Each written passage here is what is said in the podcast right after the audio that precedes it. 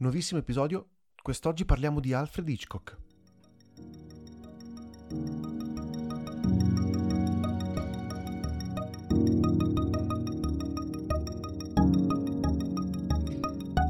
Finalmente parliamo di Alfred Hitchcock. Che non ci ha per niente ispirato a fare questo podcast. No, assolutamente. E abbiamo deciso di parlare di alcuni film, alcuni di- tra i suoi famosi. Film- anche perché famosi. produceva dei film come se, come se fosse caramelle e ne- Sì, molte- anche tre, al- tre all'anno a arrivava anche tre all'anno, quindi diciamo che E quindi inizieremo e vi racconteremo mezz'oretta di ogni film. No, prendiamo tre film importanti, secondo noi molto importanti. Ci sono tantissimi altri film che non sono entrati in questa selezione e che andrebbero scoperti. E il modo migliore per scoprire questi film è sicuramente leggere un libro che mh, rappresenta la storia del cinema e, e va forse oltre a una semplice intervista perché racconta un'idea di cinema, racconta l'incontro tra due grandissimi autori. Il cinema secondo Hitchcock di François Truffaut, che ne abbiamo già parlato, vi ricordate, nel nostro primissimo episodio, quindi torniamo un po' alle origini. Ascoltatevi l'episodio su Truffaut e poi ascoltate questo episodio su Hitchcock e leggete questo bellissimo libro nel quale troverete dettagliatamente un, um, un- un racconto eh, e un'intervista e l'idea dell'autore, la- l'idea di Hitchcock su, i- su tutti i suoi film, su tutta la sua filmografia. Noi abbiamo scelto in particolare tre film che secondo noi rappresentano appieno l'idea di cinema di Hitchcock. E partiamo, eh, vorrei parlare però in, in generale dei temi, perché una cosa che possiamo eh, ricollegare, trovare in tutti i film, eh, è innanzitutto l'utilizzo del genere. Hitchcock è sia un, un autore, ma che fa del genere, fa, un, fa film di genere. sì, è famosissimo per i suoi film di genere, tant'è che viene considerato il maestro del thriller e anche per questo inizialmente eh, veniva un po' snobbato dalla, dalla critica. dalla critica internazionale, critica com- eh, oppure comunque i veri e propri autori, possiamo considerarli, finché non ci sono dei giovani critici che scrivono dei giornali emergenti e francesi, I Cahiers du Cinéma, di cui abbiamo già parlato. la Nouvelle Vague, che invece iniziano a dire, guardate, no, eh, Hitchcock sì, fa genere, però ha un linguaggio pazzesco. È un regista britannico, Hitchcock, di fine 800 e- ed è morto a Los Angeles a fine del Novecento, eh, 81 anni ha vissuto. E in questi 81 anni eh, si è sempre eh, contraddistinto per ehm, la sua incredibile eh, riuscire eh, a in- a collegare insieme un'incredibile tecnica, perché tecnicamente era molto bravo, anche a livello di innovazioni del cinema, eh, all'utilizzo della sua idea autoriale, del, un- del- del suo cinema eh, nei suoi film. Una cosa che noi cerchiamo sempre di sottolineare, questi autori che riescono a dare una loro visione al genere, una loro impronta. Sì. E la sua impronta è molto importante, è la più importante secondo me. Soprattutto tutte. Hitchcock, come hai detto, è un sacco tecnico, infatti, e riusciva proprio a utilizzare al meglio, secondo me, il linguaggio della regia, il linguaggio registico. Se tu parli, se tu parli tecnicismi, ma qual è probabilmente lì la cosa per cui è più ricordato? Eh, la suspense. Come- Quindi, te- te- quindi a livello della sceneggiatura, nella creazione della storia, Ma anche a livello, è una cosa che secondo me va anche a livello di e montaggio e, poi sì, di girato. Quindi, sì, la suspense, hai ragione, la suspense è una sensazione che viene trasmessa eh, forse in tutte e tre le fasi della produzione del film, prima dura- durante la scrittura della storia, durante le riprese e durante il Si montaggio. distingue, possiamo fare una contrapposizione per spiegarla bene, con eh, un effetto sorpresa, eh, il, il jumpscare, i famosi jumpscare degli horror o comunque eh, quando avviene qualcosa, A sorpresa che lo spettatore non si aspetta. perché non solo lo spettatore non si aspetta, ma neanche l'attore o comunque neanche i protagonisti del nostro film si aspettano. Mentre eh, attraverso l'utilizzo della suspense, uno dei due, o, o, o eh, o i protagonisti o lo spettatore, in qualche modo sono già partecipi e consapevoli di quello che sta per accadere, quindi hanno già degli indizi oppure sanno già direttamente quello che accadrà. Ed è proprio questo che crea questo distaccamento, questi due binari differenti su cui si muove il film e, e che crea questa, questa attesa, questa, questa suspense. Sì, questa quasi necessità dello spettatore di parlare direttamente con i personaggi di lì. Attenzione, c'è quel pericolo, attenzione, c'è quello. La suspense è talmente tanto forte eh, possiamo dire che eh, se anche venisse, o comunque quando Hitchcock la usa, e eh, riguardo un antagonista, comunque lo spettatore è partecipe, cioè gli è vicino. Citando il libro, eh, vi è un esempio che fa Alfred Hitchcock per spiegare al meglio la suspense. È come se ci fosse una bomba sotto il tavolo e a un certo punto esplode. Ora, noi la stiamo riprendendo, ma facciamo sì che in un'inquadratura precedente noi mostriamo la bomba allo spettatore, ma non alle persone, che, ai protagonisti. I protagonisti non lo sanno, È come se gli voi- spettatori lo sanno. È come se voi aveste visto che sotto questo tavolo c'è una bomba, poi arriviamo io e Tommaso, ci sediamo, parliamo tranquillamente, voi sapete che in 10 minuti la bomba esplode, vi viene da dire, oh ma cosa fate? Cioè, eh, vedi c'è una bomba, però noi lo sappiamo, esplode, e questa è la suspense. Esplode spiegata- o spiegata- non esplode perché anche quello. Spiegata in breve. Invece spiegata- la sorpresa è... C'è una scena di 10 minuti dove noi parliamo al tavolo, poi la bomba esplode e E nessuno, nessuno lo sapeva niente. niente. E sarebbe un po' una delusione. E con la suspense vai a- vai a Eh, sì, utilizzare sono maggiormente. tecniche differenti, sono tecniche di scrittura eh, molto differenti.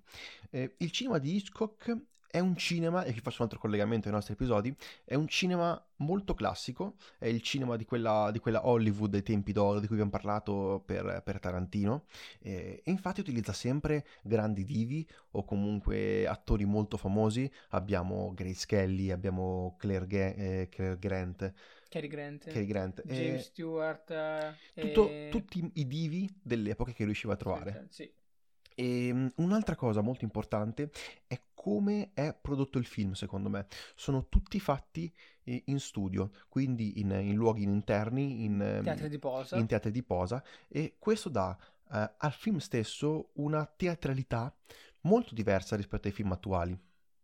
Sì, soprattutto questo eh, a livello di produzione gli permetteva di girare anche fino a tre film eh, all'anno. Sì, era tutta una produzione diversa, molto però- verticale, tutto creato nello studio e che riusciva, eh, riusciva veramente a, a lavorare come un forsennato. Era una vera e propria industria del cinema. E riusciva a lavorare come un forsennato perché i suoi film avevano un grandissimo successo di pubblico. Essendo lui un, un regista molto attento non solo alla testa dello spettatore, eh, quindi parlando magari, eh, mostrandogli la sua idea di cinema, ma anche al pubblico di, di pancia, eh, a quel pubblico più generalista, eh, è riuscito a farsi amare da moltissimi spettatori e avere un grandissimo successo che l'ha portato a diventare probabilmente il cineasta più influente nella storia del cinema, senza alcun dubbio. Anche se eh, Hitchcock stesso va a considerare i suoi film dei successi o degli insuccessi, oltre al fatto che gli sia piaciuto, se secondo lui è venuto bene, ma anche a quanto è incassato. Sì, infatti, Tant'è come- ci sono anche delle, delle cose assurde, tipo eh, Vertigo, la donna che ha visto due volte. Per lui non era né un successo né un insuccesso perché prima aveva fatto la patta di produzione. mentre per i registi francesi, per Truffaut, era il suo più grande capolavoro. Uno E- E anche, sì. anche comunque per la critica post, eh, post Hitchcock lo ricorderà come il suo più bel Ma, film. ma anche attualmente, eh, Il donna che due volte, da molti è considerato il più bel film della storia del cinema. Esatto.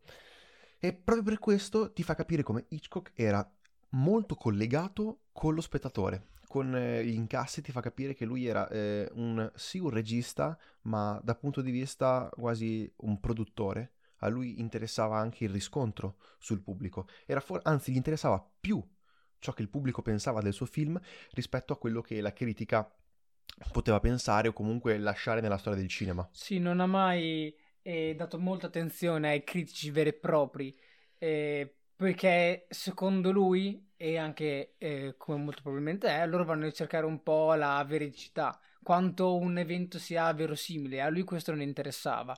Anche perché alla fine, eh, no, l'importante della, della veridicità non era, era un fatto che assolutamente Sì, era, era inutile. no, non- cioè, è, è- L'importante finzione, il è che funziona- funzionasse all'interno, all'interno della- del- di, di quelle quattro pareti. Sì, de- deve- schermo. la storia deve funzionare all'interno della logica della storia stessa.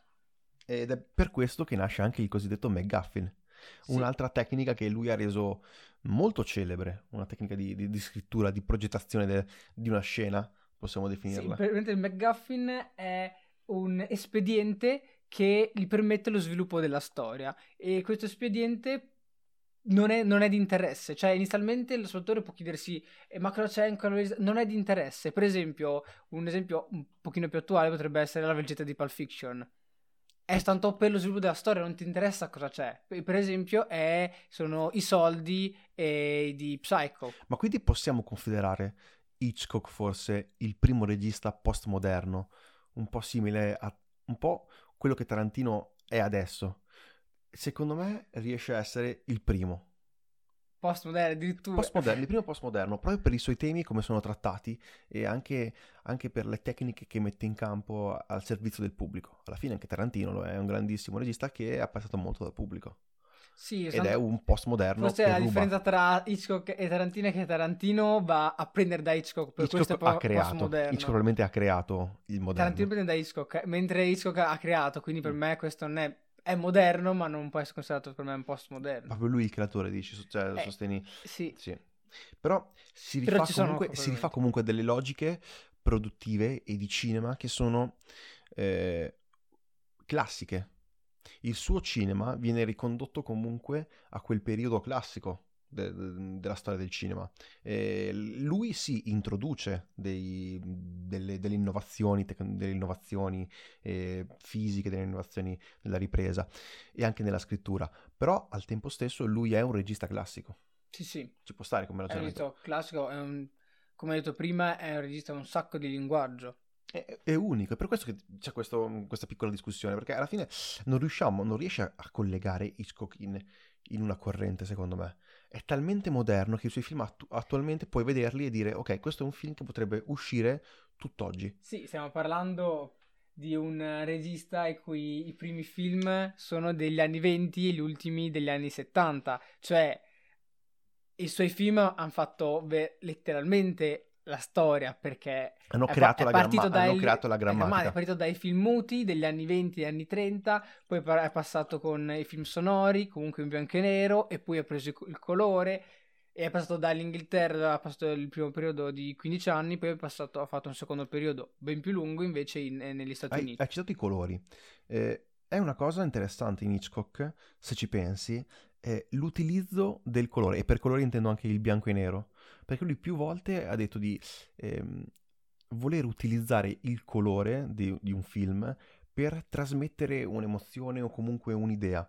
Ehm, e forse è quello, lui è stato il primo a introdurre questa, questa, questa idea nel, nel cinema. Il, il, bianco e nero viene utilizzato non più per, per ovvi motivi fisici eh, di realizzabilità, ma viene proprio scelto per poter essere eh, parte integrante della storia. Basta pensare a Psycho che è degli anni 60, mentre i film precedenti, come per esempio Vertigo Adonis che visse due volte, è del 58, quest'ultimo è a colori, Psycho invece è bianco eh, e nero. Partiamo con la donna che visse due volte? Partiamo... Poi prima vorrei eh, okay. a, a, a, espandere, se mi permetti, Ancora il ragionamento che hai fatto Vai, sui colori. Secondo me, oltre ai colori, lui va a utilizzare qualsiasi mezzo per andare a comunicare allo spettatore.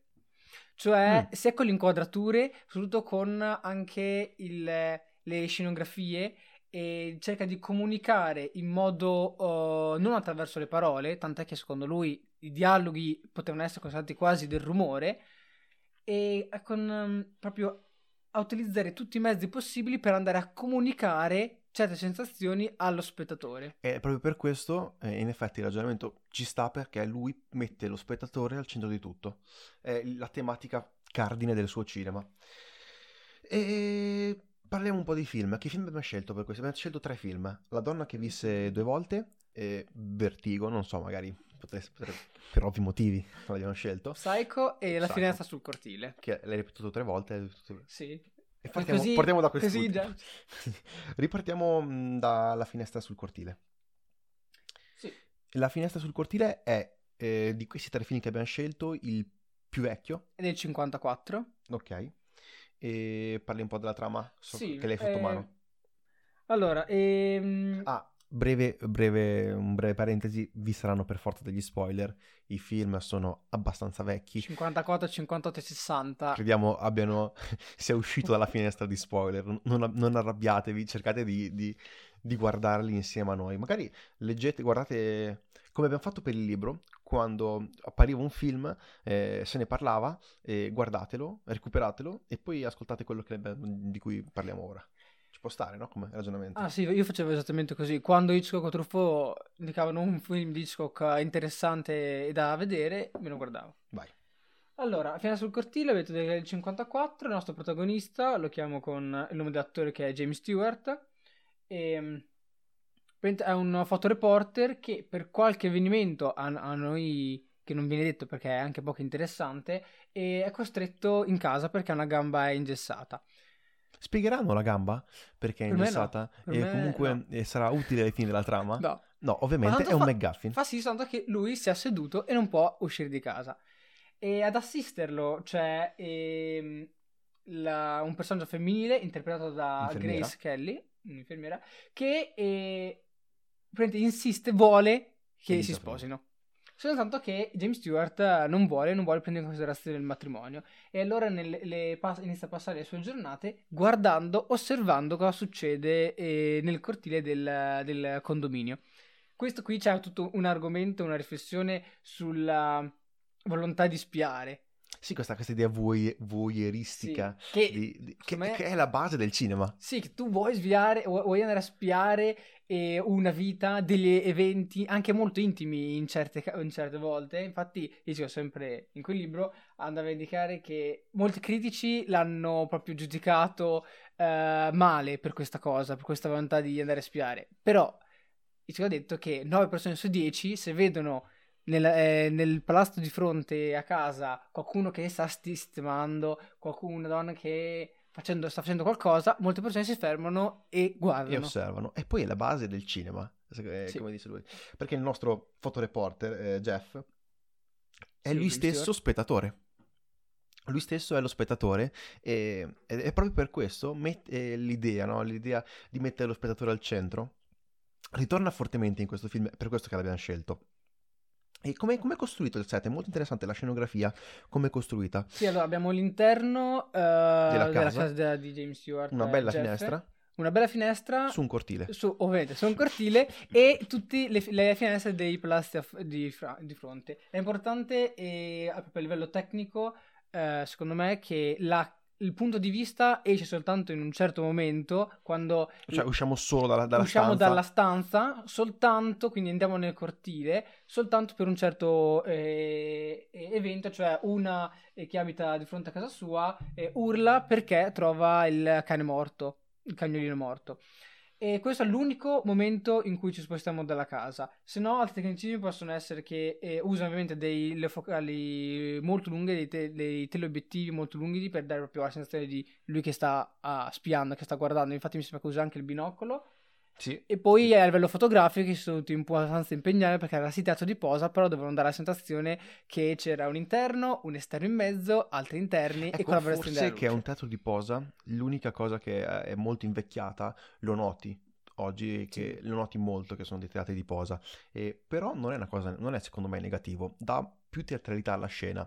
E... È interessante il fatto che soltanto, se non sbaglio, alla fine vengono inquadrate completamente i, tutte le abitazioni insieme come la risoluzione di un puzzle. Mi spiego meglio. Durante il film, quando lui va a vedere le varie porzioni dei palazzi, vengono sempre visti singolarmente. E avvengono tante piccole, tante piccole storie in queste. Tu, tutte in queste... basate su anche questo è un po' ironico per il protagonista, e su un legame dell'amore. Quindi c'è la donna eh, single che non ha amanti, la giovane coppia di sposi e la coppia invece più anziana che non ha, figli, che non ha figli ma eh, ha un cane e lo trattano come figlio, oppure un'altra coppia che invece litiga sempre. E, ehm, e, diciamo che succede qualcosa, succede un avvenimento quando a un certo punto in uno di questi palazzi non, sparisce una persona, sparisce la ragazza. Sì, una, della, do, della, coppia che litiga, se non sbaglio, uh, la donna sparisce. sparisce. E quindi si crea questa suspense, questa tensione, perché non riusciamo a capire cosa, cosa sia accaduto e vogliamo comprendere a cosa è accaduto questa donna, che è morta. Solamente vogliamo comprendere e vogliamo comprendere insieme a Jeff o James Stewart che è mosso totalmente dalla curiosità di farsi gli affari degli altri. Ho fatto un mega spoiler, ho fatto. Eh, fra l'altro viene, eh, perché non, se non mi ricordo male, viene proprio svegliato dall'urlo di questa donna eh, la notte. Lui si siede addirittura, si addormenta davanti alla finestra e viene svegliato da, da, questo, da, questo, da questo urlo. E l'assenza di questa signora ci fa pensare che qualcosa sia avvenuto, tipo un delitto, perché il film è un thriller. Come tutti i film di, Taran- di, di, di, di Hitchcock, eh, il film è un thriller. Qualche volta farà anche degli horror, ma a lui piace particolarmente questo tipo di genere. Per questo diciamo è un regista di genere. Lui quello fa, il thriller di Hitchcock. E, e iniziamo ad avere questa, questa indagine. Questa indagine che ci porterà pian piano a scoprire la verità, a scoprire che la donna è morta e, noi sappiamo che è stata uccisa dal marito, lo, lo, si, lo, si, capisce, lo, si capisce. lo si capisce molto facilmente. E, e verrà aiutato dall'infermiera, eh, interpretata da Grace Kelly, e in una scena in cui, se non sbaglio, lei è alla finestra eh, per, fare, per mandargli un messaggio, ed è un po' che non lo vedo, e si mette un, un, un anello, una fede, e c'è sempre il collegamento. Grace Kelly, però, è la, è la, Grace Kelly non è l'infermiera, Grace Kelly è la moglie. Grace Kelly è, l- è quella che dopo va a sposare. È quella che deve essere sposata. Che dopo in conclusione, in conclusione e lui, e a fine di questa storia, a risoluzione di questo omicidio, eh, il protagonista decide di sposarla. Sai chi ha fatto una, una breve e ottima, concisa recensione di questo film? Eh, Truffaut. Cosa, cosa, dice Truffaut di questo film? È il film dell'indiscrezione, dell'intimità violata e sorpresa nel suo carattere più ignobile, della felicità impossibile, della biancheria sporca che si lava in cortile, della solitudine morale, una straordinaria sinfonia della vita quotidiana e dei sogni distrutti. Trovate tutto nel libro. Ci sta come... Eh, credo che sia la, la, la chiusura perfetta eh, di questo film. Eh, molto bello, molto avvincente e sono, io sarei curioso di vederlo al cinema. Perché ovviamente l'ho visto in televisione, l'ho visto. Però questo film, secondo me, su un grande schermo può avere ancora eh, un forte impatto visivo. Concordo, più concordo pienamente, mi piacerebbe un sacco anche a me poterlo vedere al cinema. Sì, sono quei, son quei, film che dici devo, devono passare al cinema. Adesso, però effettivamente Hitchcock non sta passando moltissimo al cinema. È uscito Kubrick, Kubrick sì. Eh, Hitchcock, se non fosse per Vertigo, che è uscito è uscito veramente una settimana fa, credo, e potete, potrete recuperare la versione restaurata, ma al tempo stesso credo che sia già fuori dalle sale, sarà molto difficile sì. recuperarlo in sala. E Hitchcock non ha avuto, secondo me, il, questo, questo, questo, passaggio continuo in sala, perlomeno io non, non lo vedo molto, molto nelle sale, è un peccato. Bisognerebbe, bisognerebbe, avvisare magari la Cineteca di Bologna, so che loro si occupano, sono quelli che hanno distribuito Vertigo, eh, la donna che visse due volte, Dovremmo decidere di dare un titolo unico. La donna che ho visto due volte o Vertigo? Vertigo, più... Vertigo. Più, più che, di, che, film parliamo adesso? Adesso uh, parliamo... Della donna che hai visto due volte? Vertigo. beh, beh, beh. Del 58, se sbagli, sì. Sì. Ah, qui, anche qui possiamo... Beh, qui... Ah, la trama è abbastanza lunga, quindi andiamo oh. con calma. Allora, il protagonista subito con la trama. Si può iniziare subito a parlare. E poi ci fermiamo passo passo. Okay. Il protagonista, e anche qui interpretato da James Stewart. In quel momento aveva due grandi attori, James Stewart e Cary Grant. Cary Grant, per esempio, è in, è in Intrigo Internazionale. Beh, altro bellissimo film di cui non parleremo Fantastico. oggi, ma consigliamo di recuperare a tutti. James Stewart, o Scotty in questo, in questo film, è un avvocato e poliziotto cioè un detective, poliziotto, un detective, un investigatore privato. E, e, sta eh, facendo un inseguimento sui, pala- sui tetti eh, di San Francisco, sono, se non sbaglio, città. Però quando sopraggiunge il momento di saltare un, lo spazio tra due, tra due edifici, eh, lui è bloccato dalla, palu- dalla paura perché soffre di vertigini. Facciamo prima una piccola parentesi. Prima parentesi. Eh, vi ricordate quando abbiamo parlato dell'effetto vertigo? L'effetto vertigo è nato qui, eh, noi ve l'abbiamo già spiegato. Spero che lo recuperiate. Non, non, vorremmo, non, non mi soffermerei troppo. Vogliamo soffermarci. Beh, è molto semplice. È un effetto in, eh, creato uh, è un, è con la combinazione di uno zoom che va in avanti. in avanti. e un carrello invece in direzione opposta. Quindi che, che, muove la macchina, che muove la macchina dall'indietro. Oppure possono essere invertiti per avere l'effetto contrario. E crea questo effetto di vertigine proprio l'inquadratura stessa, proprio la potenza delle, dell'immagine crea l'effetto di, di vertigine, di, di, capo, di capogiro e quindi ti fa capire che lui potrebbe avere paura delle altezze. Quindi qui... la sensazione viene resa molto bene E andando avanti nella storia, uh, Scotty quindi inizia ad avere una sorta di eh, smarrimento eh, perché c'è questo, questo evento che gli ha bloccato la sua attività lavorativa. Un suo ex compagno, uno che conosce, gli chiede eh, di lavorare per lui e quindi di eh, seguire la propria moglie, poiché in questo periodo eh, diciamo che um, risente come un forte collegamento con una sua... parente lontana, una bisnonna. Sì. Quindi c'è un elemento un po' Mistico. surreale. È un, è questa, questa, idea del surreale, eh, sempre all'inizio del film, viene data da dei bellissimi titoli di testa de, che sono disegnati da Sol Bass, ehm, che letteralmente abbiamo un occhio spalancato de, di Kim Novak, che è, una, che è la protagonista, l'attrice. L'attrice. E stavo per dire, stavo per dire uno il, il ruolo, quindi spoilerare un po'. è, la, è, la, protagonista. È la protagonista, che sembra alludere a una condizione quasi insuperabile, un continuo cadere eh, al di sotto della superficie, oltre l'apparente normalità del mondo. Eh, dà anche titolo di testa, se ci pensi, un pochino di effetto vertigine. Ci può stare come ti, fa, proprio, ti, ti aiuta a piombare sì, dentro il film. La vertigine è al tempo stesso eh, il, il, il, filo conduttore del film. Ci può stare? Sì, assolutamente. È un ottimo... Mi, mi, mi è venuta questa, mi è venuta questa, questa piccola questo sprazzo di genialità ogni tanto. Capita. Torniamo sulla storia, torniamo. E quindi Scott inizia a seguire eh, la moglie di questo suo, di suo conoscente che si chiama Medaline. Me- Madeleine. Madeleine. Madeleine. Non... Madeleine. Dipende come, come lo intendete. Interpretata da Kim Novak. Ah, ecco. ecco. È arrivata finalmente la nostra protagonista.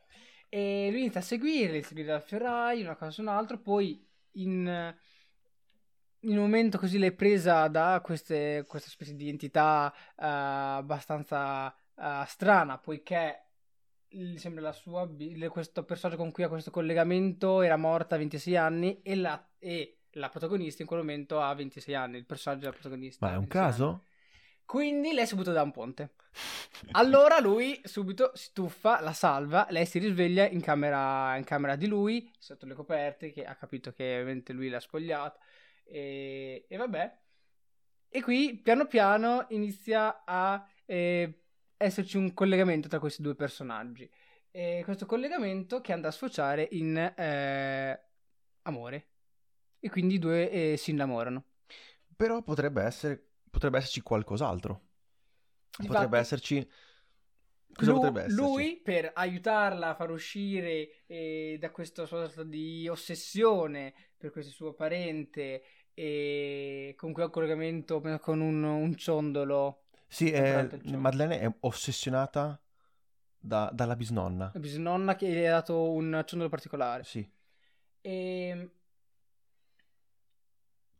per farlo uscire da questa ossessione, per farla slegare dai suoi fantasmi, gli fa vedere la porta nei vari luoghi eh, che sono lì vicino a San Francisco che gli appaiono in sogno, per fargli capire che sono luoghi reali che non hanno niente a che fare con uh, i fantasmi.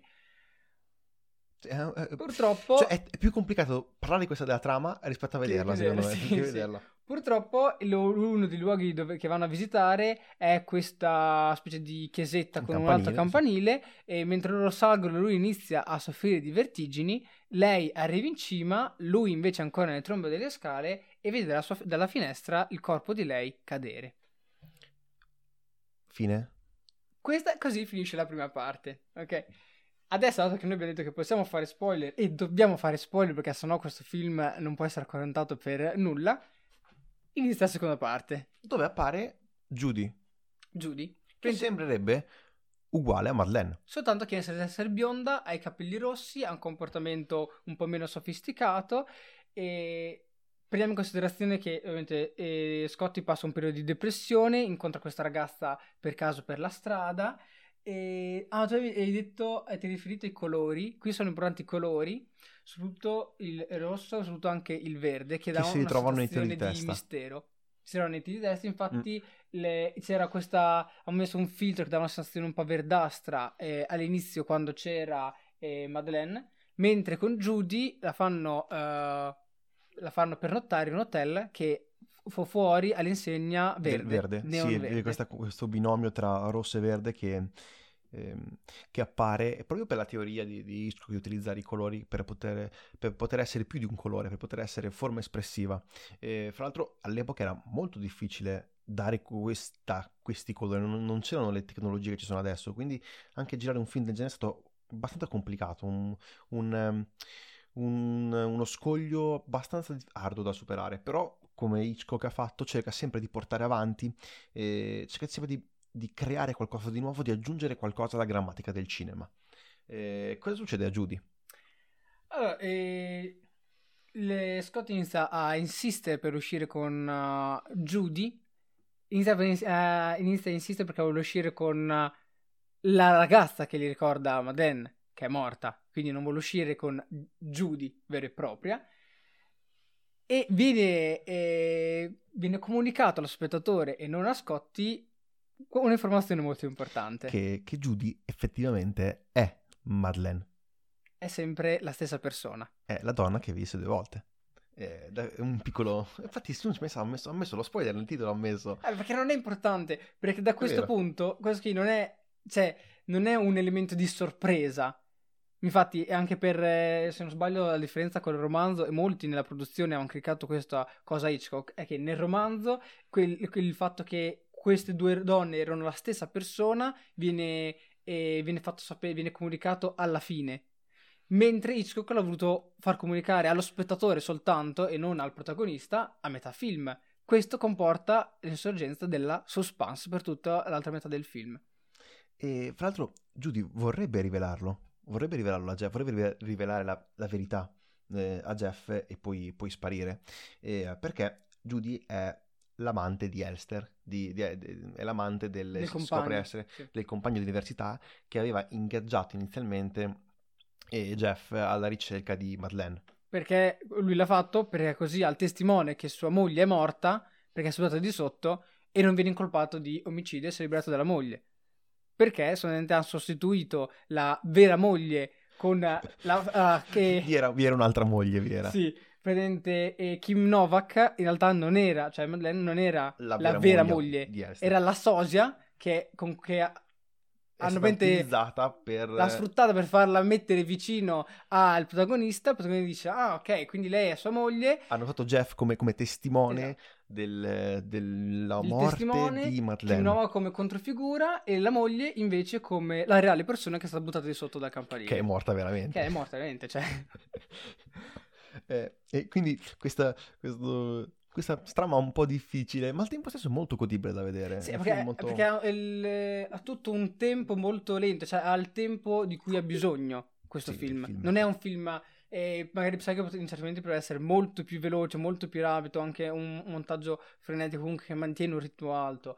E in Vertigo invece tiene un- il tempo che necessita per contare questa storia. Cose... Allora, no, eh, dobbiamo ancora si potrebbe...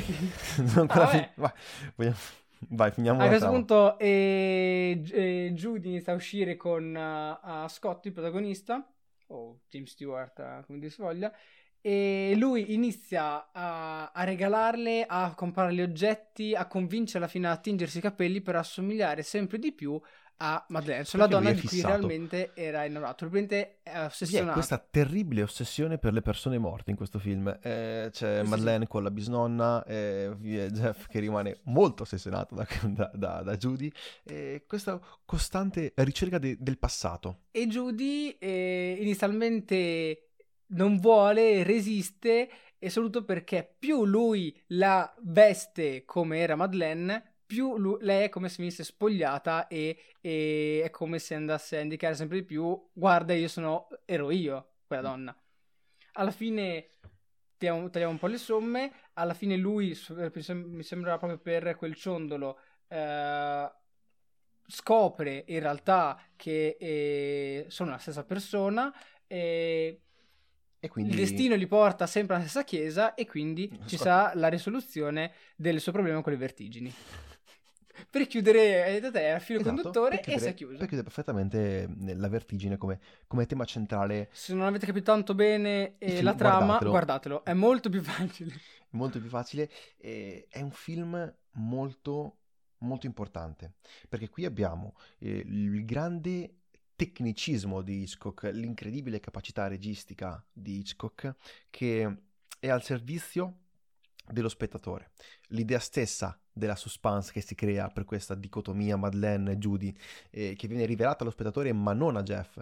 Eh, Jeff, noi abbiamo uno sguardo che è oltre quello di Jeff, noi abbiamo uno sguardo eh, onnipresente, onnisciente sì, su tutto. Nella suspense lo spettatore sa una cosa in più rispetto a un, almeno un personaggio.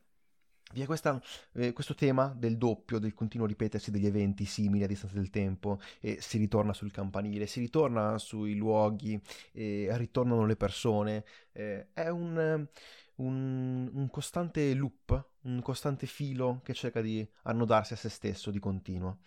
E, ehm, altre cose, oltre, oltre sì, a tecnica in, inarrivabile, volevo parlare di Kim Novak perché è stata scelta, eh, non era la diva di Hollywood più famosa. Non era neanche la primissima più... scelta. Se... E non era neanche la più brava. Non era la più brava. Però alla fine è andato bene perché ha permesso sì, ha fatto sì che eh, Judy fosse interpretata in una maniera molto più, più rozza, eh, volutamente volutamente recitata male, per far notare che eh, Madeleine, ovvero Kim Novak, stava recitando una parte nella parte, stava recitando un'altra persona, doveva recitare questo nuovo ruolo. E quindi si nota, è molto bello come si nota la differenza tra Madeleine e Judy, dove sì, Madeleine è, lo, si nota che è un'attrice, Kim Novak, di ok, modesta, brava comunque, ma l- è veramente brava nell'essere Judy. No, nell'essere sbagliata, nell'essere, okay. nell'essere cattiva, cattiva attrice ah, nella okay. seconda parte. È, è quello, quello che Funzi- fa. Quel, quindi la sua capacità funziona nel rendere queste due donne differenti e soprattutto nel rendere Judy un pochino più, più rude. Sì, e, e il film ruvida. emana questa un, un'aura di, di mistero eh, vi sono anche questo ritorno ai fantasmi, questa, ehm, quest- che fantasmi fra l'altro si nota come vengono assolutamente, e dico, non esistono fantasmi in questo film, se ci pensi. Ah, eh, sì, c'è perché... questo fantasma no, no, è la stessa... Però il film tira dritto, non, non importa. No, tu potevi pensare, ok, eh, il fantasma, ma questa assomiglia un sacco a, a Madeleine, ma il fan... No, è proprio lei. È proprio lei, non esistono fantasmi in questo, molto, questa, questo allone di mistero viene completamente distrutto dalla realtà, dalla visione, eh, dalla, dalla, visione della macchina da presa. Dalle, lo spettatore è al centro e comprende appieno l'intera scena, l'intero film. Eh, è un po', è un po', se ci pensi, il film che rappresenta di più, secondo me, Hitchcock, per questo ne abbiamo parlato. E di tutti i temi di cui abbiamo parlato fino adesso si ritrovano ovviamente in, in sì, questo molti film. si ritrovano. Altre cose che possiamo dire su questo film, eh, potremmo, ci sono stati fatti veramente tantissimi, scritti tantissimi libri di cinema, sì, cioè, ma non abbiamo tempo. Come ho detto, è attualmente da molti viene considerato il più bel film della storia del cinema, soprattutto per ciò che ha comportato dopo, soprattutto per l'influenza nei odierni, quindi nei periodi mol- anche molto successivi all'uscita Perché però film. Hitchcock magari viene ricordato magari come un grande regista, eh, tecnico, un grande tecnico, ma lui era un grandissimo sceneggiatore secondo me, uno dei pochi che ha iniziato a utilizzare gli storyboard. Un'idea sì. di questo collegamento tra sceneggiatura e, e regia, e mm, proprio regia in senso di produzione diretta, sul, in produzione diretta del, del film, l'utilizzo di, di, di, vignette che rappresentassero già le inquadrature. Ed è stato, e lui, oltre a scrivere un grande sceneggiatore, ha avuto queste piccole innovazioni che però si sono rivelate essere molto importanti per, per il cinema e sono tuttora utilizzatissime ovunque. Altro film eh, di cui vogliamo parlare, anche perché sono già 40 minuti che stiamo parlando di, di, di due film, abbiamo parlato. Altro film di cui vorrei parlare è sicuramente Psycho. Come abbiamo detto, Psycho. Che è in bianco e nero. È in bianco nonostante... e nero, nonostante sia del 1960. Notare come alla fine sono, ok, tre film importantissimi che avvengono a distanza di pochissimi anni, in pochissimo tempo. Si spendi quei quanto? Quei 10-15 anni della, nella... È stato il periodo, il periodo d'oro di Hitchcock, dove sì, qui ha iniziato... fatto internazionale, poi ha fatto Uccelli, ha fatto il remake dell'uomo che sapeva troppo, quindi lì ci sono i, i, film, i veri, cioè i film che vengono considerati capolavori di Hitchcock sono, sono tantissimi. maggior parte in periodo. Ehm, Psycho che prima di, di iniziare è forse uno dei, dei, primi film che tende a puntare sull'horror nel, nella narrativa sì. di Hitchcock. Qui si passa dal thriller, thriller horror, eh, con con l'utilizzo diciamo di un serial killer e utilizzare la suspense eh, non più come avvenimento di, per creare solo ansia ma per creare proprio paura. Ci sta perfetta alla fine la suspense era un'ottima idea. Eh, mi, mi, meraviglio che non l'abbia utilizzata prima non l'abbia utilizzata per creare que- non solo mistero ma creare proprio terrore. Eh, Psycho vai. vado con la trama e siamo a Phoenix Phoenix? Phoenix. Phoenix. Mm.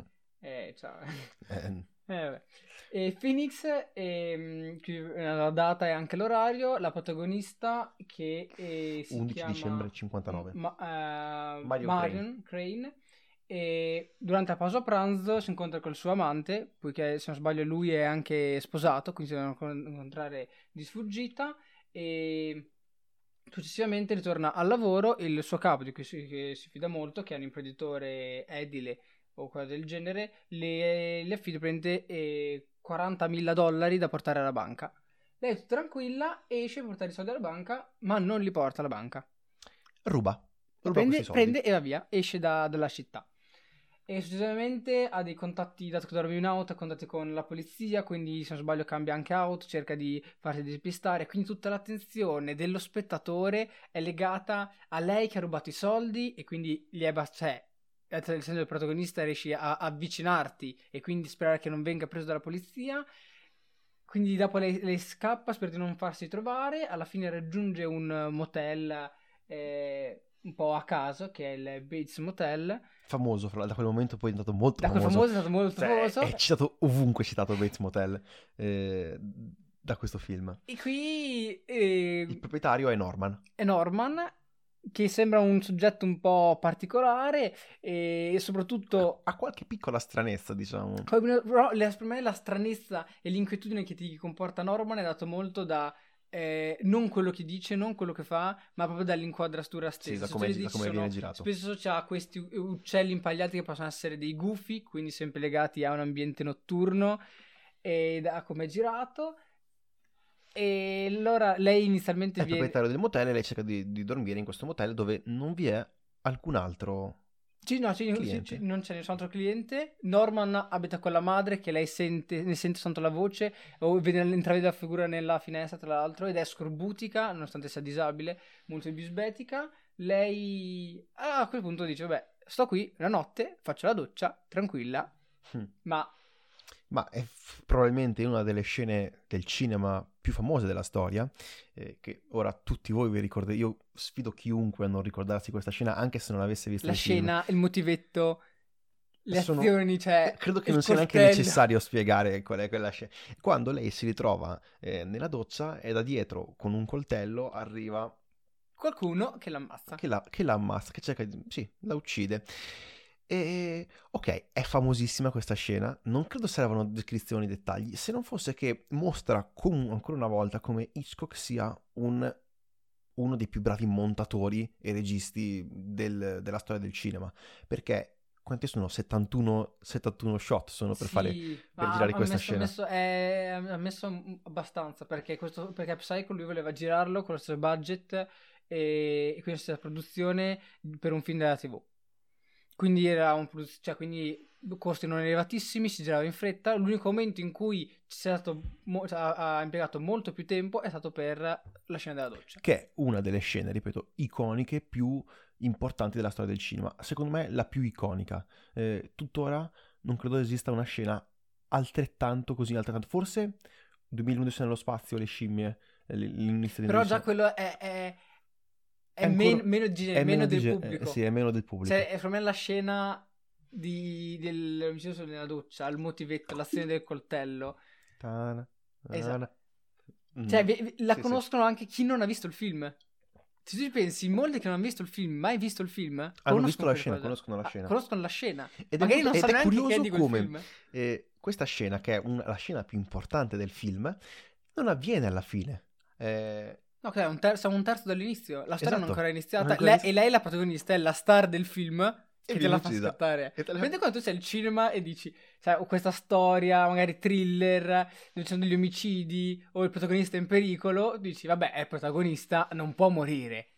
E E invece Hitchcock dice, eh no, io mo te la faccio morire. è un McGuffin, è un McGuffin gigantesco. No, il, la McGuff- il. McGuffin in questa storia è stato i, i soldi, I soldi, perché sono sì. partiti, questi soldi li ha rubati, la tua attenzione è su lei che è la ladra, e Eh, poi eh, non si porta più, basta, i soldi Ok. non sono importanti. E il resto del film sarà cercare di capire chi l'ha uccisa. Ma noi sappiamo chi l'ha uccisa.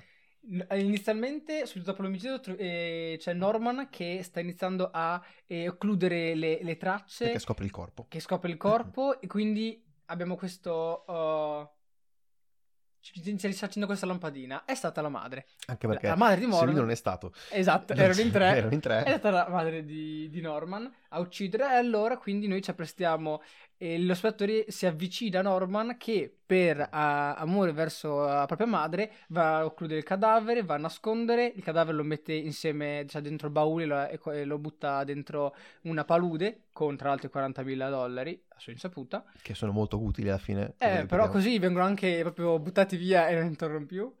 E, e quindi noi siamo vicino a lui, tant'è che anche la, un investigatore, ehm, se non sbaglio il nome Arbogast, che era stato ingaggiato dal eh, capo di Marion eh, per trovarla e ritrovare soprattutto i soldi, e va dal Bates Motel e inizia a fargli qualche domanda. E noi qui siamo da parte di Norman, non vogliamo che lui venga scoperto. Il nuovo protagonista del film cambia completamente il focus. È quello che sembrava un pazzo. E quindi da, un film uccelli. sulla rapina con una scena a sorpresa passiamo invece su un, uh, possiamo dire più un thriller. E finché eh, anche Norman non viene, no, anche eh, Al- ah, eh, Eh, Arbogast, sì. l'investigatore, non viene ucciso dalla madre. La madre, riportiamo, eh, una cosa che forse non abbiamo detto, la madre è più psicopatica del figlio. E sappiamo che la madre è anche Eh. disabile, però è un personaggio assurdo. Tra l'altro noi vediamo Molto questa- cattivo. quando Arbogast sale le scale per andare di, di sopra nei piani superiori della- dell'abitazione, esce questa figura in abiti femminili e lo accoltella e lui cade. Qui c'è un tecnicismo per fare la sua caduta. eh, se vi interessa andatelo a leggere, molto tecnico.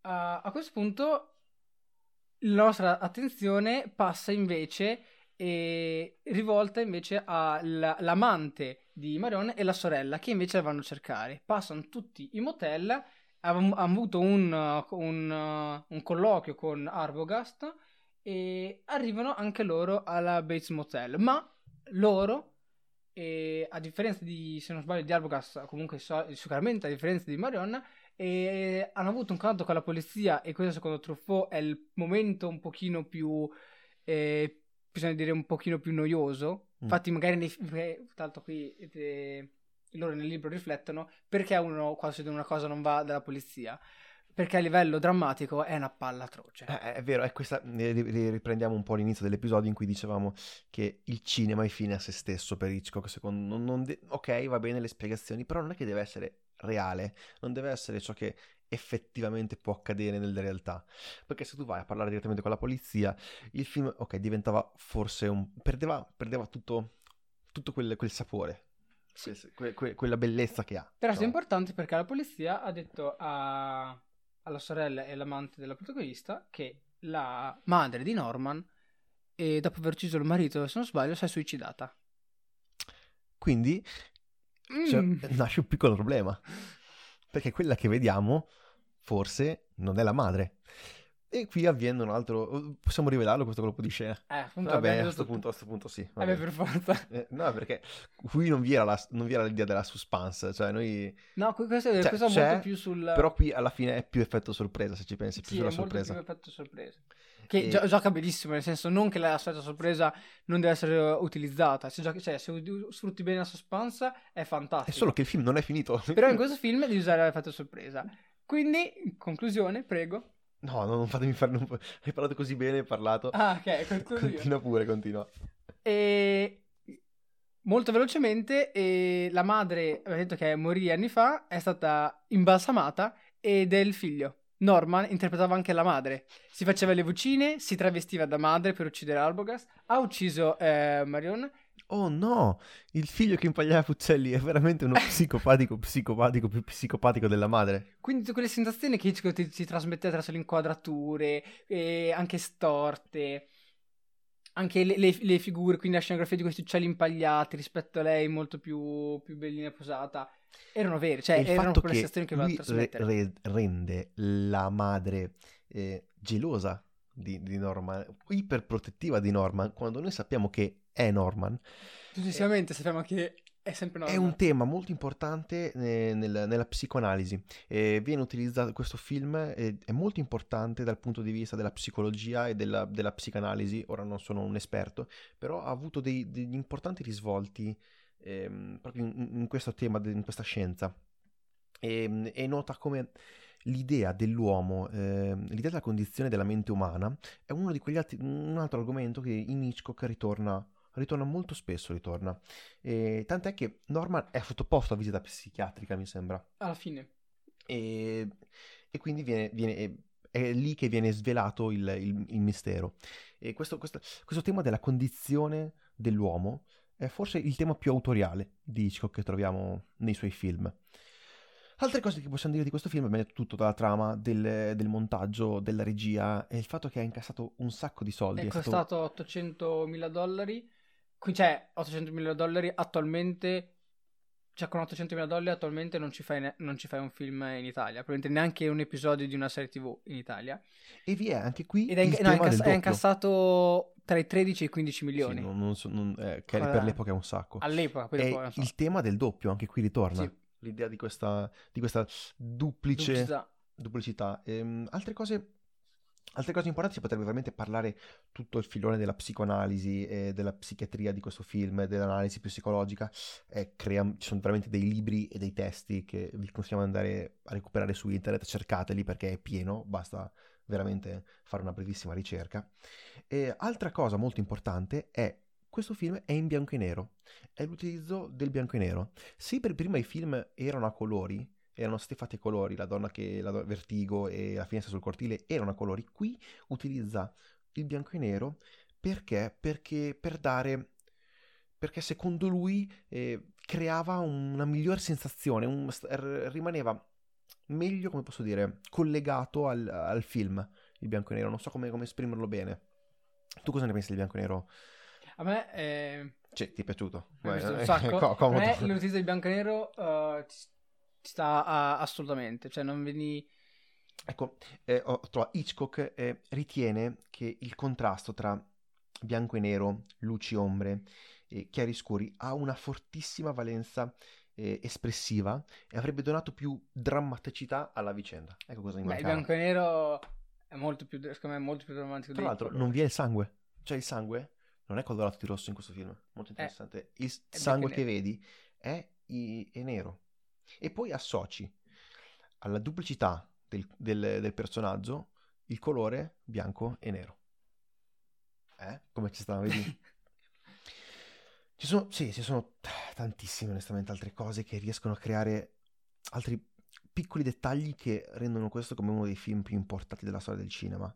E Sì, secondo me eh, la sua importanza ed è anche ciò che il- gli è valso per essere raggiunto anche del pubblico, il pubblico inconsciamente, e sicuramente, è stato che magari la storia sembrava poteva sembrare un po' problematica, ci sono molti aspetti, però attraverso l'utilizzo di tutto lo spettro delle eh, capacità che puoi ritrovare nel cinema, quindi nella produzione di un film, lui è andato a creare un grandissimo film. e a creare un, un capolavoro, come tanti altri film che, che ha fatto. E vi consigliamo di recuperarli tutti. Perché, eh, ok, le trame sembrano un po' complicate, però sono veramente godibili da vedere. Sono proprio quelle trame che uno vorrebbe vedere al cinema, secondo me. Ed è proprio questo che contraddistingue, secondo me, Hitchcock. È il regista che è più legato al pubblico. Di tutti, di tutti. Ma non nel senso che fa ciò che il pubblico vuole fa qualcosa che possa piacere sicuramente al pubblico, qualcosa che vuole Hitchcock, che vuole trasmettere lui al pubblico e sa che piacerà e come lui credo non ci sia nessun altro. No. Ci può stare. Beh, que- questo Siamo- è dato il fatto che esiste l'aggettivo Hitchcockiano e ben pochi registi hanno questo privilegio. Qualche notizia interessante questa, queste settimane? Non ho, visto, non ho visto nulla interessante. Neanche io. film. Mi sono messo a guardare un po' di serie Netflix. Vi consiglio Final Space, completamente Ah, scollegata. devo vedere la seconda stagione. Devi vedere che uscita la seconda stagione, deve uscire. E... È uscito eh, A Marriage Story su Netflix. Ah, è vero, è uscito che eh, recupererò per la prossima puntata, recupereremo. Neanche Che era uscito a. Venezia, ne avevamo Sì, parlato per sì, l'episodio di Venezia. E cercheremo di recuperare, sembra veramente interessante. Soprattutto la sceneggiatura di Baumack, eh, molto interessante. Va bene, ehm, direi che possiamo concludere qui. Questa Grazie. bell'oretta su Hitchcock è giunta a Eh, termine. potevamo parlare altre 3-4 ore, però forse ne parleremo in qualche altro film, ne parleremo nei prossimi episodi ogni tanto. Cercheremo di, Sì, di riproporlo perché tanto vi è molto di parlare, di cui parlare. Grazie mille, eh, arrivederci.